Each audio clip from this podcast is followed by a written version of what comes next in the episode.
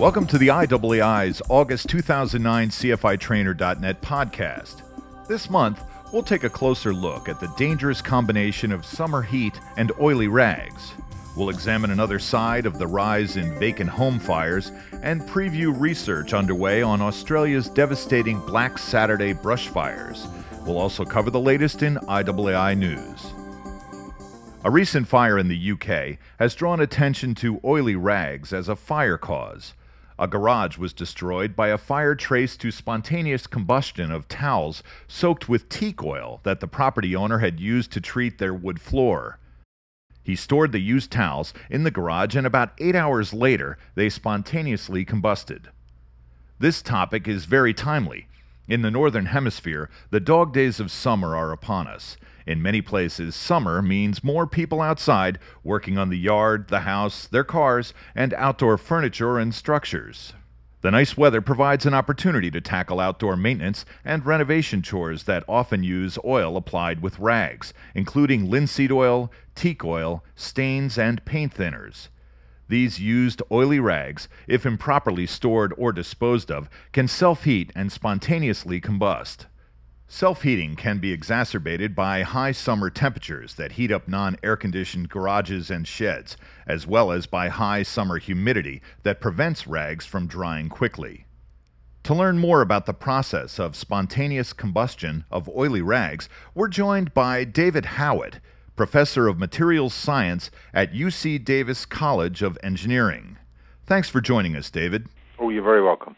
Under what conditions can this type of spontaneous combustion take place? Well, typically um, you need vegetable oils, um, or actually fish oils, although people don't use fish oil very much.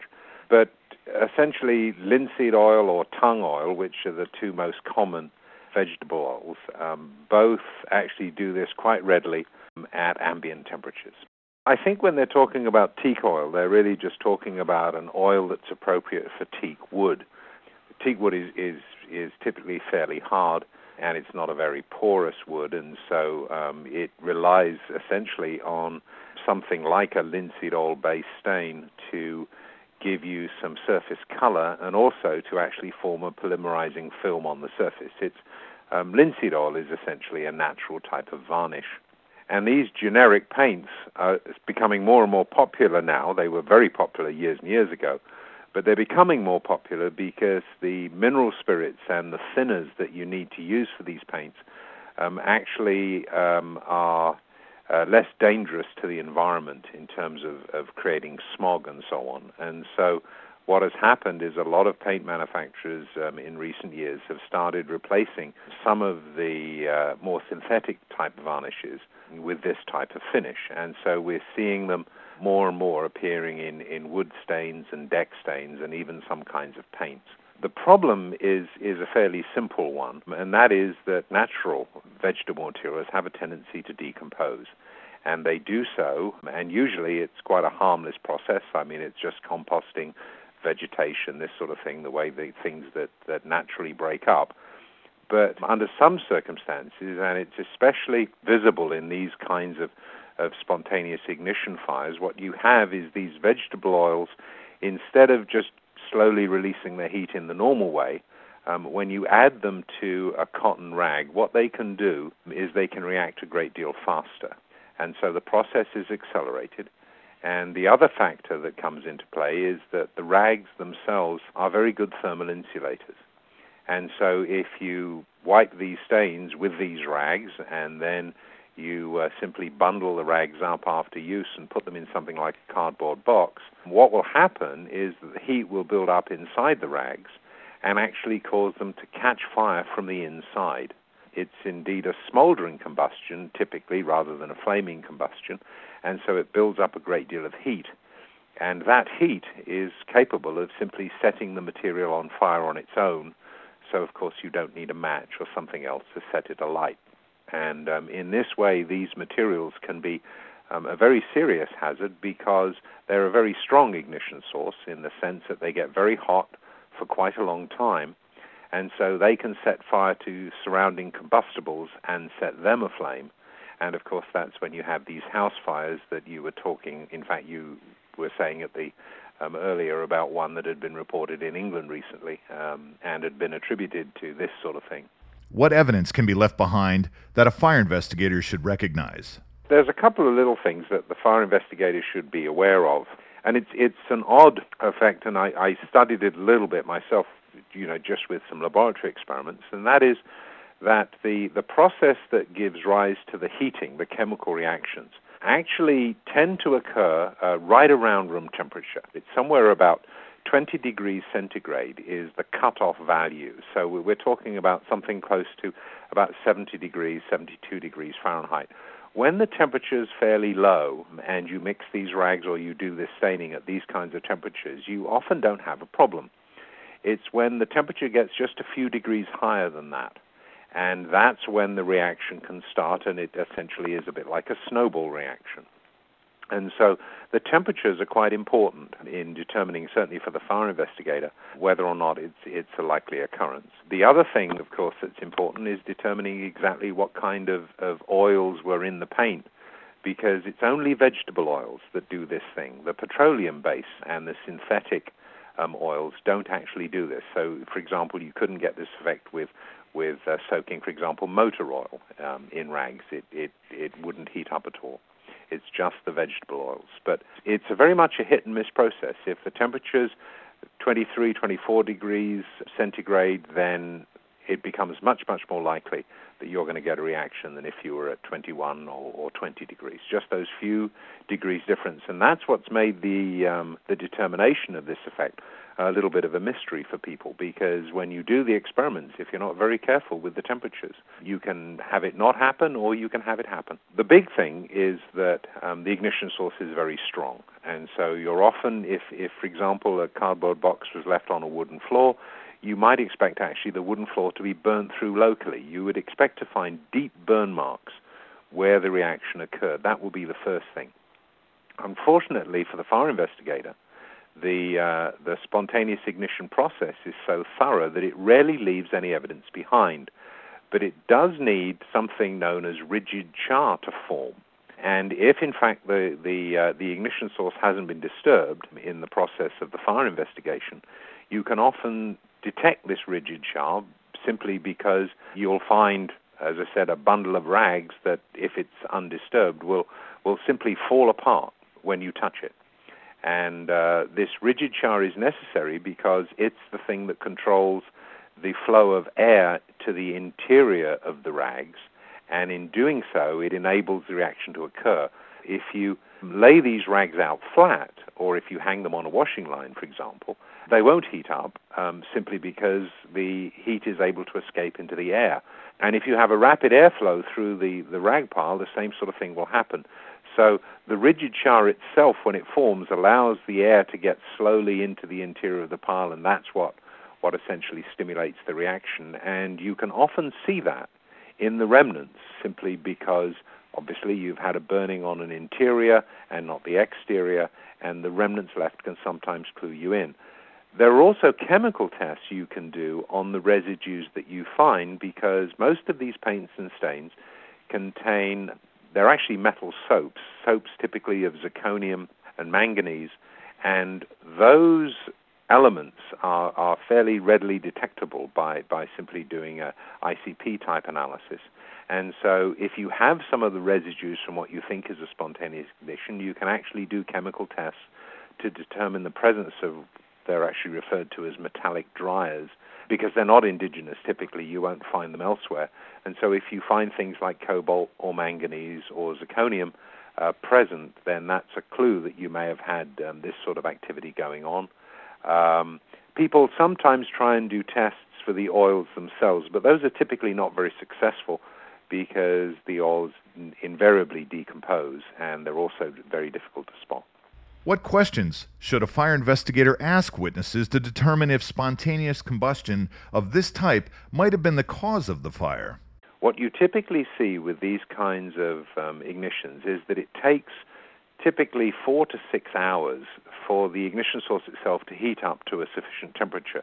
And then it can often take an hour or so after that before it actually bursts into flame. And so this period of six to eight hours is usually the time that you can expect from the moment essentially that the rags are bundled up into a pile to the time that the fire is actually reported. So if the fire investigator can get, certainly from, from whoever was doing painting or staining, a fairly good description of what they did, when they finished their work, the circumstances and so on, even whether it felt warm, whether it was, was cool, whether they were doing it inside or outside, this sort of thing.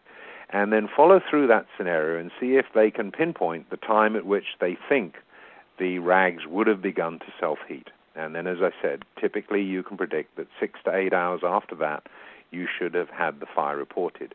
It's also, of course, important to know what the people were doing in terms of how they were applying the stain, because another thing that, that's actually a common misconception with these sorts of fires is that it's not actually a rag that's sodden in stain that is the danger, it's the one that only has a small amount of stain in it. In fact, the optimum mixture is about the same weight of rag as it is to stain. And when you have that situation, the rags actually feel fairly dry. And so there's, of course, a temptation to keep those rags because you could, you know, feasibly use them again if they dried out a little bit. And those are the rags that are the most dangerous and the most likely to spontaneously ignite. So, yes, a detailed description of what exactly went on, what happened, and the timing can be very useful in predicting whether actually such an ignition was, was likely. Thanks again, David. We appreciate your expertise. Now let's turn our attention to two current news stories. A recent AP article examined another side of the rise in vacant home fires. In previous podcasts, we've talked about the incentive for property owners affected by the recession to set fire to their buildings for insurance settlements and how this has contributed to the rise in arson for profit. However, there is another side to the rise in vacant building fires accidental fires resulting from the actions of squatters living in vacant, abandoned, or foreclosed and bank owned homes. According to the Census Bureau, a staggering 19 million homes now stand vacant, many as a result of the foreclosure crisis and economic downturn. People who have lost their own homes are seeking refuge in vacant houses, which usually have no electricity or cooking and heating fuel. Therefore, the squatters engage in unsafe cooking, heating, and electricity procurement practices. These unsafe practices raise the risk of accidental fire. The Associated Press profiled one community in Flint, Michigan, where this reality turned into tragedy. In Flint, more than 1,000 homes sit abandoned awaiting demolition. One of those homes was 1430 Jane Avenue. The home was abandoned by the owner and in tax foreclosure but it wasn't unoccupied.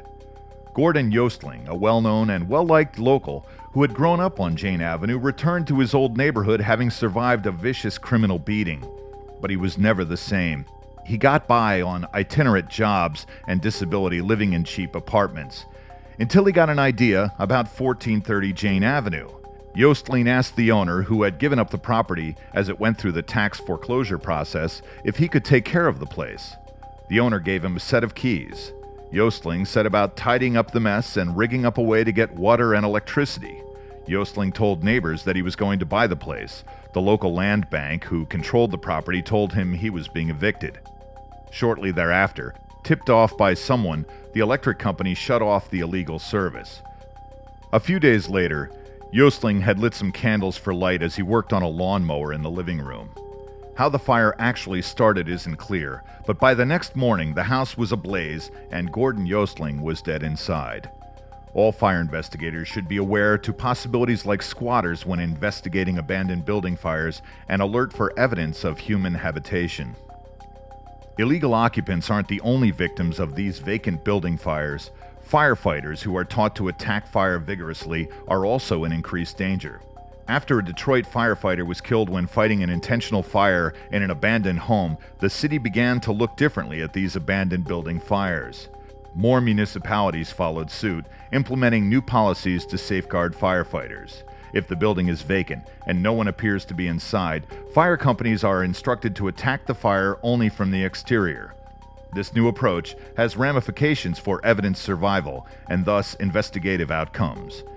In addition, the new policies decrease the chance of finding victims that no one knew were inside. Our second news item is an alert about research underway in Australia to examine what happened in the Black Saturday brushfires that ravaged the state of Victoria in February 2009. As reported by ABC News in Australia, one aspect of this research looks at human behavior during the fires. Preliminary anecdotal findings in Marysville indicate that half of the people who died in their homes were found sheltering in a bathroom, even though bathrooms are not advised as sheltering places because they typically have no windows. The full report is due in mid August. Finally, we close with news from IAAI. Following up on our previous vacant building story, IAAI offers an abandoned building project toolbox that assists public officials in dealing with vacant and abandoned buildings, ensuring the safety of fire suppression personnel who respond to vacant and abandoned building fires, and reducing the incidence of incendiary fires involving these properties. The package can be purchased by contacting the IAAI office at 1 800 468 4224. That's 1 800 468 4224. That concludes the IAAI's CFITrainer.net podcast. We'll see you again next month.